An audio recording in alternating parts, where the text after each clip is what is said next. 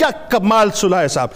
یعنی اس وقت یوں کہیے کہ جزیرہ عرب کی جو پولیٹیکل ڈائنامکس تھی، مکمل طور پہ تبدیل ہو کے رہ گئی۔ آئیے پہلے ذرا قرآن کی روشنی میں صلح حدیبی اور بیت رضوان۔ بسم اللہ الرحمن الرحیم۔ اللہم صلی علی محمد وعلی آل محمد وبارک وسلم۔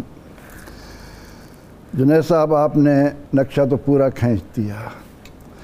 ہمارے سامعین غرض و غایت پوری طرح جان چکے اب ہم اس واقعے کی جب تفصیل میں جاتے ہیں تو سب سے پہلی بات ہمارے سامنے یہ آتی ہے کہ مشرقین مکہ اور ان کے تمام حلیف قبائل اس بات پر متفق تھے کہ یریدون لیطفئوا نور اللہ بے افواہہم واللہ متم نور ہی ولو کارہ المشرق اللہ کا تو یہ فیصلہ تھا کہ اس نے اپنے اس نور کو مکمل کرنا ہے چاہے کتنا ہی مشرقوں کو کافروں کو ناگوار کیوں نہ حضور نبی اکرم رحمت عالم صلی اللہ علیہ وسلم نے غزوہ خندق کے بعد ایک بہت پیاری بات دنیا کو بتا دی تھی کہ اب ہم نے آگے بڑھنا ہے۔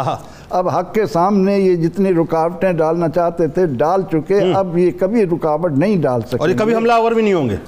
یہ بات تو آپ نے فرما دی۔ ہاں بے شک۔ اب اس کے بعد جو بات آپ نے بڑی پیاری فرمائی کہ صحابہ کرام بے چین تھے کہ اتنے مدت ہو گئی مکہ کو دیکھتے۔ ہوئے بیت اللہ پر نظر ڈالے۔ تو نبی اکرم رحمت عالم صلی اللہ علیہ وسلم نے جب اپنا خواب بیان کیا، جسے قرآن کریم ان الفاظ میں بیان کرتا ہے کہ لقد صدق اللہ رسولہ الرؤیا بالحق، لتدخلن المسجد الحرام انشاءاللہ آمنین، محلقین رؤوسکم و مقصرین۔ کہ آپ صلی اللہ علیہ وسلم نے یہ خواب سنا دیا کہ ہم طواف کر رہے ہیں ہم سر منڈا رہے ہیں، ہم خانہ کعبہ میں داخل ہو رہے ہیں۔ تو اللہ رب العزت نے جب آپ کو یہ خواب دکھایا، تو آپ نے جب اس کا ذکر کیا تو مدینہ کے در و دیوار گواہی دینے لگے کہ آقا علیہ السلام کی زبان اقدس سے یہ وقت الفاظ نکلے ہیں۔ اب ہمارے لیے راہیں کھل رہی ہیں۔ اب ہم یقیناً جا کر اللہ کے گھر کی زیارت کریں گے۔ اب اس کے بعد جب یہ قافلہ چلتا ہے جہاں بازوں کا جہاں فروشوں کا جہاں نثاروں کا تو پھر ہم یہ دیکھتے ہیں کہ اللہ رب العزت نے مسلمانوں کو یہ خوشخبری سنا دی انا فتحنا لک فتحا مبینہ سبحان ہم نے آپ کو فتح مبین سے نوازا صرف یہ خوشخبری نہیں سنائی۔ ہاں۔ جنید اقبال صاحب یہاں پر بڑے خوبصورت انداز میں اللہ تعالیٰ نے ایک بات فرمائی لِيَغْفِرَ لَكَ اللَّهُ مَا تَقَدَّمَ مِن ذَنْبِكَ وَمَا تَأَخَّرْ۔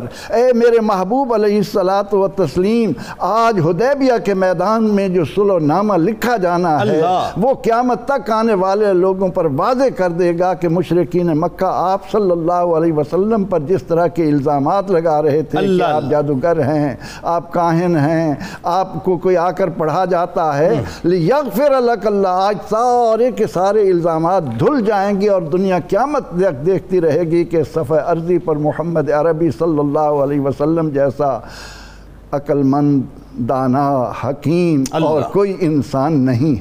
ایک طرف اس ایگریمنٹ کا تذکرہ بھی ہے قرآن میں پھر کہیں جو ہے وہ بیت رضوان کی بھی بات یعنی محبوب کی اداؤں کو بیان کیا جا رہا قرآن کریم بیان کرتا ہے کہ ان الذین یبایعونک تحت آہا۔ اے محبوب جو لوگ درخت کے نیچے آپ کے ہاتھ میں اپنا۔ ہاتھ دے رہے تھے یہ آپ کے ہاتھ میں نہیں دے رہے تھے ید اللہ فوق ان کے ہاتھوں پر تو اللہ کا ہاتھ ہے۔ اللہ صرف اتنا ہی نہیں پھر قرآن کریم نے قیامت تک آنے والے لوگوں کو ان چودہ سو نفوس قدسیہ کے بارے میں جو خبر دی کہ لقد رضی اللہ عن المومنین اللہ ان مومنوں سے راضی ہو گیا یبایعون کا تحت شجرہ جو درخت کے نیچے آپ کے اللہ، ہاتھ میں اللہ، آپ کو ہاتھ۔ دے رہے تھے تو اللہ رب العزت نے قرآن کریم میں ان تمام تر باتوں کو اس خوبصورت انداز میں بیان کیا کہ قرآن کا قاری قرآن پڑھنے والا جب ان حروف کو زبان سے ادا کرتا ہے۔ تو اس کا دل اللہ کی عظمت اور اس کے محبوب علیہ السلام کی محبت سے سرشار ہوتا اچھا پروفیسر صاحب ایک بات دیکھیں کتنی خاص ہے غالباً میں اگر غلط نہیں تو حضرت سنان بن سنان رضی اللہ تعالیٰ عنہ مطلب کس بات پہ بیت- اس بات سرکار جو آپ کے دل مبارک میں اس بات پہ بیت ہے جو آپ چاہتے ہیں اس پہ بیت ہے۔ یعنی انداز اندازہ کیجیے کہ فدائیت کا عالم کیا ہے۔ جی ہاں تمام صحابہ رضی اللہ عنہم حضور سید عالم صلی اللہ تعالی علیہ وسلم کے ساتھ فدائیت کے اس مقام پر کھڑے ہیں آئے ہائے۔ جس کا منظر عربہ بن مسعود سقفی کی زبان سے مکے والے سنتے ہیں۔ آئے آپ نے ان کے جتنے سفیر آئے ان کے ساتھ آپ نے جو رویہ اختیار کیا اور انہوں نے جو منظر دیکھے ان میں سے عروہ بن مسعود سقفی رضی اللہ عنہ کی باتیں جو امام بخاری اور امام اللہ سب نے بیان کی۔ ہیں وہ جب تک کوئی مومن ان کو پڑھتا رہے گا اس کا۔ دل عظمت مصطفیٰ صلی اللہ علیہ وسلم سے لبریز ہوتا رہے گا کہ اس قدر جان ساری کہ آقا علیہ السلام کا کھنگار بھی اگر زبان اقدس سے منہ سے باہر آئے تو صحابہ اس کو ہاتھوں پر لے لیں۔ ہائے ہائے ہائے۔ حضور علیہ السلام وضو فرمانے لگیں تو صحابہ کی یہ کیفیت ہو کہ دیکھنے والا یہ کہے کہ پانی لینے کے لیے وضو کا پانی لینے کے لیے یہ آپس میں جھگڑ پڑیں گے۔ اگر آپ صلی اللہ علیہ وسلم کوئی بات کرتے ہیں تو صحابہ کی یہ کیفیت ہو جاتی ہے گویا ان کے سروں پر پرندے بیٹھے ہیں۔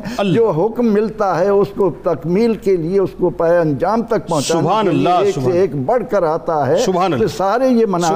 صلح حدیبیہ کے حوالے سے ہمارے سامنے چاہتے ہیں۔